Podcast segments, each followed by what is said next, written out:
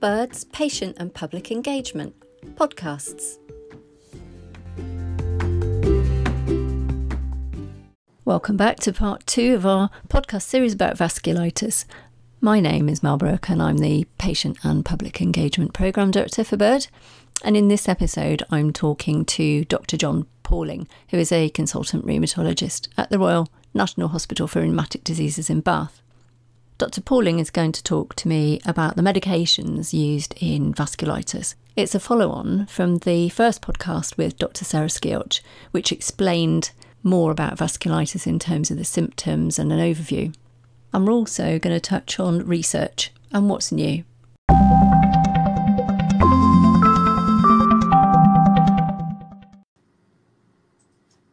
Hello, John. Thanks for being with us today. I wondered if you could explain to us about medications and treatments that are available for vasculitis and the different types of vasculitis. Yeah, well, as Sarah mentioned, there are lots of different types of vasculitis, and there isn't a one treatment that covers all the different types.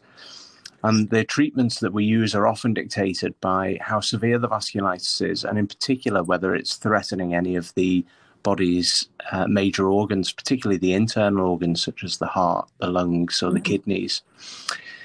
Uh, I often liken the management of vasculitis uh, to uh, treating cancer. So, and we use terms like induction therapy and maintenance therapy, which are treatments uh, or treatment terms that we've borrowed from oncologists. So, often mm-hmm. in the early stages of vasculitis, we're trying to induce remission and we're trying to control the disease. So we try and hit the vasculitis uh, quite aggressively uh, in the early stages with uh, drugs to suppress the immune system. And then once mm-hmm. we have the vasculitis under control, then the priority is to maintain control. And we call this the maintenance phase of treatment, where we're trying to uh, prevent the disease from flaring up again. Does all vasculitis come under rheumatology, or are there other um, specialities that deal with it as uh, well? no, so it's looked after by kidney doctors and lung doctors, neurologists. So, so it's seen by other other specialists. Sometimes it's other specialists who flag up cases of vasculitis to ourselves. Yeah, I was quite interested because um, when I was reading through all the different conditions on the net, I thought actually it doesn't sound like rheumatology, does it? Some of them. Yeah. So... No, no, actually there's a number of conditions, and you, you do sometimes think, how on earth have rheumatologists ended up looking after this? But it's it's the multi-system diseases. So rheumatologists have carved a role for themselves looking after multiple different organs in the body, be it the skin, the nerves, the kidneys, the the liver, the heart, mm. the lungs, and so uh, it's one of the things that makes the job interesting, actually. But but it, you know, you can have vasculitis have no joint involvement whatsoever. So you know, there's no musculoskeletal involvement necessarily, but they they can have all sorts of problems elsewhere. I think a lot of patients wonder why they are under a rheumatologist when they've got vasculitis. Yeah, because it's definitely one thing that ran through my mind. So yeah. hopefully I'm, I'm thinking like a patient. No, no, right. good question. Uh, and in terms of the treatments that we use, we use a combination of different treatments. One of the drugs that is helpful at gaining very quick control of uh, vasculitis is steroid therapy. Uh, so drugs like prednisolone and um, methylprednisolone, which can be given either as a tablet treatment um, on a daily basis, or sometimes we bring people into the hospital and actually give that intravenously. Mm-hmm. And uh, now we learned many years ago that long term, uh, steroids are associated with lots of potential side effects, which is why we've devised other mechanisms for uh, treating vasculitis or for reducing um, the immune system without the need for high doses of steroids. And we call these steroid sparing drugs. And so, mm-hmm. some of the drugs that we use in vasculitis were originally developed as anti cancer drugs. So, again, kind of going back to this, these parallels with the way we manage cancer. And so sometimes we'll use drugs like cyclophosphamide, which we usually give as an intravenous treatment. Um, but there are other drugs that were were originally developed in the management of cancer that we use to manage vasculitis, uh, like methotrexate. Another group of drugs that we sometimes use are drugs that were originally developed to prevent people who had had organ transplants from rejecting those transplants. So, again, we're thinking now about treatments that help to modulate and suppress the immune system. And so, mm-hmm. drugs like mycophenolate mofetil uh, will uh, is a drug that we'll sometimes use to manage vasculitis. But the, there isn't a, a, a, a single treatment approach, and the the approach that we usually take is one that we agree with the patients that suits the severity and activity of their vasculitis uh, during those early stages. And as I've already mentioned, whether or not the condition is threatening any of the body's major organs. If that's the case, we'll usually take a more aggressive approach to management. Mm. So you've got some pretty powerful options um, there, haven't you, in terms of the, the drugs to kind of get things under control? Does do many patients meet remission through medication? Yeah, so the I mean vasculitis is a very treatable condition now. So but when people first started describing conditions like Wegener's granulomatosis, which we now use the term granulomatosis with polyangiitis or GPA, uh, when people first described these conditions, that the, the prognosis was extremely poor, and and that was because there were no effective treatments available. And uh, now, actually, the the prognosis for a lot of these conditions is very good. And uh, and when problems occur uh, over the long period, it's often it, can be the result of some of the treatments that we've used rather than the the condition itself. Uh, but no, so they're certainly very treatable and manageable conditions, and the key is identifying the diagnosis early and, and intervening then as quickly as as you can once you've made a diagnosis. Mm. So is there there's a window of opportunities there for getting it under control? Yeah, the uh, generally it's, it's once once we've identified that vasculitis is the most likely cause somebody's problems, then the key is initiating treatment and and uh, and you know depending on the clinical scenario, sometimes there is some time uh, to consider options and allow people to go home and discuss the options that they're being given with the their loved ones. Uh, for mm example, there are some types of vasculitis that uh, will only affect the skin, and uh, and whilst we'd worry about ulcers developing, um, you know, providing there's no suggestion any of the internal organs are affected, uh, there's a bit of time there to make a decision as to mm. the most appropriate course. There are other types of vasculitis which um, for example, giant cell arteritis uh, can lead to damage to the back of the eye, which could lead to loss of vision, which could be irreversible. So, in that type of scenario, you wouldn't want to wait around to too long to make a decision on management. We'd usually want to start treatment fairly promptly. Mm. And is is there much that people can do themselves to help when they've been when they've had their diagnosis and they know what it is? Is there anything they can do themselves? We encourage all of our patients to report any new symptoms or signs, even if mm. they're not related or not symptoms and signs they had during the early stages of their disease.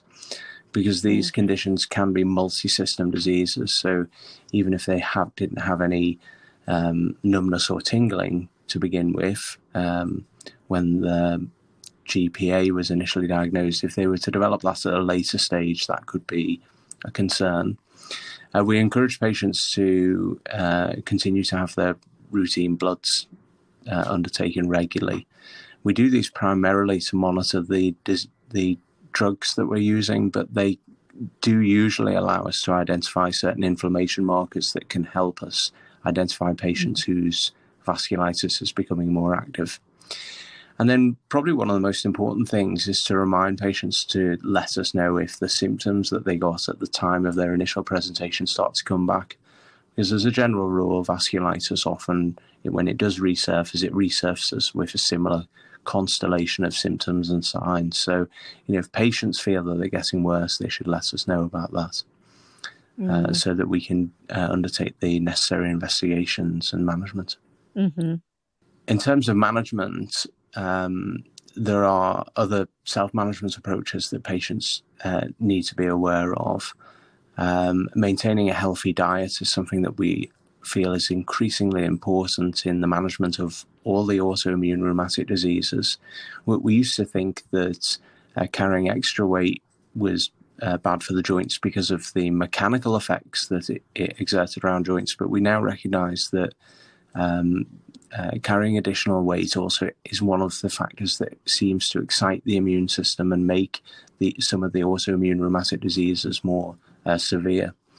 Uh, so, d- mm-hmm. maintaining a healthy diet and exercising regularly is, is, is definitely an important component in self managing these conditions. And another thing that patients should avoid is um, tobacco use, uh, because again, there are chemicals uh, within uh, tobacco that appear to excite the immune system and may be important in the development and uh, progression of uh, conditions like vasculitis. Okay, so all these things are becoming better understood, aren't they, as research moves forward? Where would you say research is focused at the moment in terms of vasculitis? Well, one of the, the, the big strides in recent years has been the movement away from using some of the anti-cancer drugs that I mentioned earlier, um, mm-hmm. which weren't targeting particular pathways. They were taking a more blunt approach to sus- to suppressing the immune system, to more targeted treatments that target some of the specific um, inflammation cytokines uh, that are important in uh, the development of vasculitis. So, cytokines are these small little proteins that are produced by immune cells that excite the immune system and lead to this, what we call the inflammatory cascade that, that sets um, the right environment for severe vasculitis. And we've identified which some of those which those cytokines are, and more importantly, how uh, research has helped us develop drugs that specifically target those cytokines. So some of our patients with vasculitis are now being managed with drugs such as tocilizumab therapy, which is specifically targeting a cytokine called interleukin 6, which seems to be important in certain types of vasculitis. And I would hope that the research that's being undertaken uh, currently will help identify additional pro-inflammatory cytokines and pathways so that we can come up with more targeted treatments for the for managing vasculitis uh, in the future. Mm. Yeah, uh, personalizing medicine, isn't it? Really. Absolutely, yeah. So it's mm. making sure that or helping identify which patients will benefit most from which particular treatments, uh, so so that mm-hmm. we can uh, target those treatments more effectively. Sounds good, John. Sounds good. Are you involved in any research at the moment? Is there anything going on at the RNHRD? Yeah, so the we, we try and support uh, lots of UK based uh, registry work uh, in vasculitis. Um, we have in the past been involved in some of the clinical trials in, uh, in vasculitis, although we're not currently recruiting to clinical trials in, in that particular field. Uh, mm-hmm. But patients who attend our clinics may well be asked to support uh, or, or uh, be given information about uh, research studies that we're doing uh, to help with registry analyses. And this, these are the types of analyses where we'll um, compile not just groups of our patients, but groups of patients nationally to, to ask important research questions and learn more about these rare con- conditions. Mm-hmm. So, just to give a, a lay version of what registry is, can you explain that for me? Yeah, so a registry is where you bring together anonymized records from uh, not just 10, 15, 20 patients, but hundreds of patients from different units uh, across not just this country, but potentially across the world.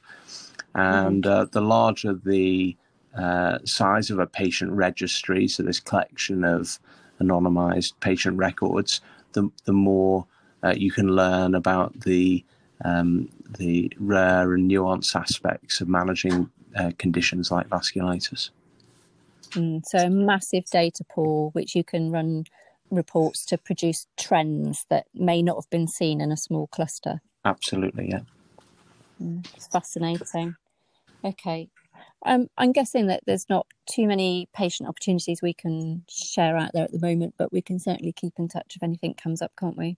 Yeah. So, and we regularly within the rheumatology department here, we discuss um, particular research projects that are being started and encourage our clinicians uh, to uh, approach patients who may be eligible for studies in vasculitis and lots of other conditions with information sheets about the, uh, what the research studies involve and what would be asked of them if they were to take part. So, so people listening to this should certainly uh, ask their doctors when they come along to their clinic, you know, if they're interested in participating in research, ask whether there's any studies currently being undertaken that uh, may be relevant to them. Great advice.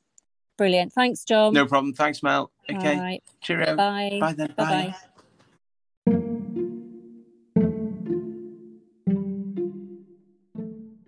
Hope you've enjoyed this podcast. You can sign up to hear all about our podcasts and patient engagement research opportunities by joining our mailing list. Just send an email to admin at birdbath.org.uk. We'd also like to thank Healthwatch Bath and North East Somerset for helping to fund this podcast. Just one last thing. Before you go, it would be great if you could rate our podcast or use the e survey feedback link and let us know how we're doing. The link is in the podcast show description box. Thank you.